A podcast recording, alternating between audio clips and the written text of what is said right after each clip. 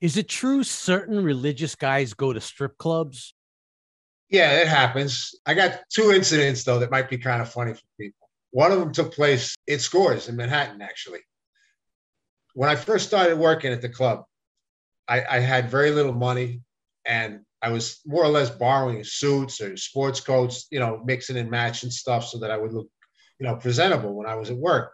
So I was always by the coat check right on top of the stairs. It was like the lifeguard's chair for the whole club. You could see everything from there. And every now and then, you know, stuff would be left behind in the coat check and it would sit there and sit there and sit there for, for weeks, even, even into months. So one day I'm back there and I asked the chick who was running the, the coat check, you know, how long has this been here? She said, that's been there for almost a year. You want to take it? I said, all right.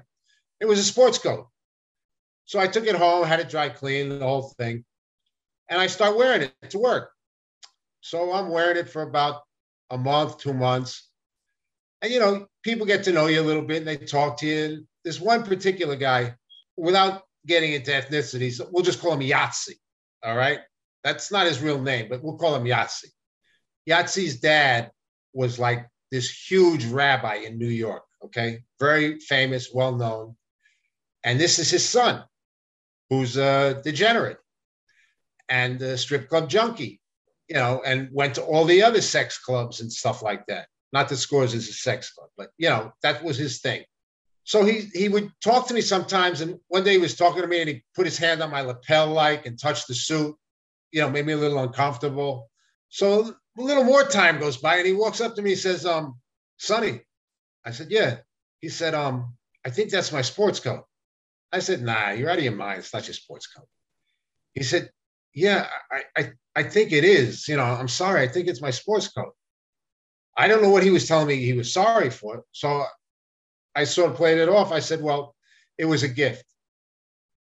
So I said, oh, he said, because I, I had left it here and I le- left it in the coat check, I don't know, maybe a year ago. So I said, really? He said, yeah. So I said, do me a favor, bring me the fucking pants tomorrow so I have the whole suit. And that was the end of me and, and Yahtzee, you know, being friendly. By the way, he never brought me the pants. Never. I, of course, I never gave him the sports coat back either. In Manhattan, I didn't notice as many different types of religious people as I did in the outer boroughs. When I went to work in Queens, especially, you had people from all the different communities, you know, because Queens is very, very mixed in terms of, you know, Arabic, Indian, Pakistani, this, that, the other, whatever.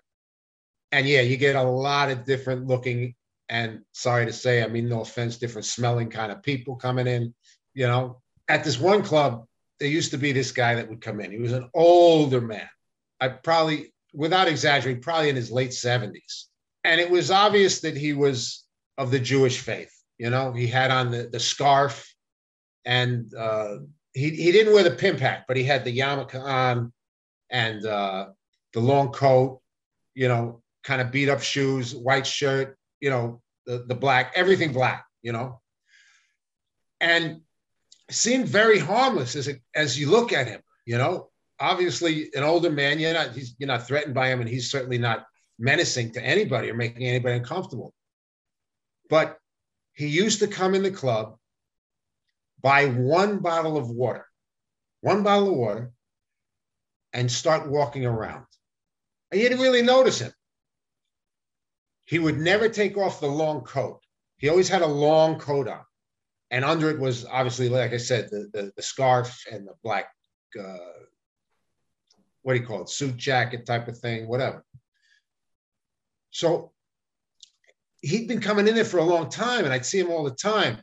And the girls would always avoid him, you know. And I, I didn't know why they would really avoid him. I figured he's got money, you know, they'll see him, so maybe he didn't have any money. But what he was doing was he would come in and he would take his junk out of his pants and he would walk around the club the whole night, okay? The whole night with his junk out, trying to give girls $1 to touch it. That was his thing. And I didn't have the heart to throw him out or anything. And the girls really, they would just kind of giggle. And, you know, every now and then, a girl would grab the dollar and grab his junk, you know, but this was a guy who was a very, very religious looking guy. And that was his thing. That was what he would do. I had another incident with a guy who was obviously Arabic, you know, and he was getting picked on by some guys. And I don't know who started it or what, and it didn't matter. You know, so was, we kind of cooled the whole situation. But as we're cooling the situation, he makes a mistake. He says, Don't forget what happened on 9 11. As I sit here with my mouth open, that's exactly what we all did when he said that. The next thing I knew, I took a step back and he just got pummeled. He got his ass beat right there. I couldn't participate in the beating. I sort of tried, quote unquote, to separate people, but that comment was was really, really out of line because nobody was saying anything negative about him, about his ethnicity or anything else. It was just a bullshit argument, you know, stupid shit. But those kind of things transpire in a nightclub at a strip club because you're mixing alcohol, obviously recreational drugs, pretty women, sports. It's a very, very volatile combination, you know?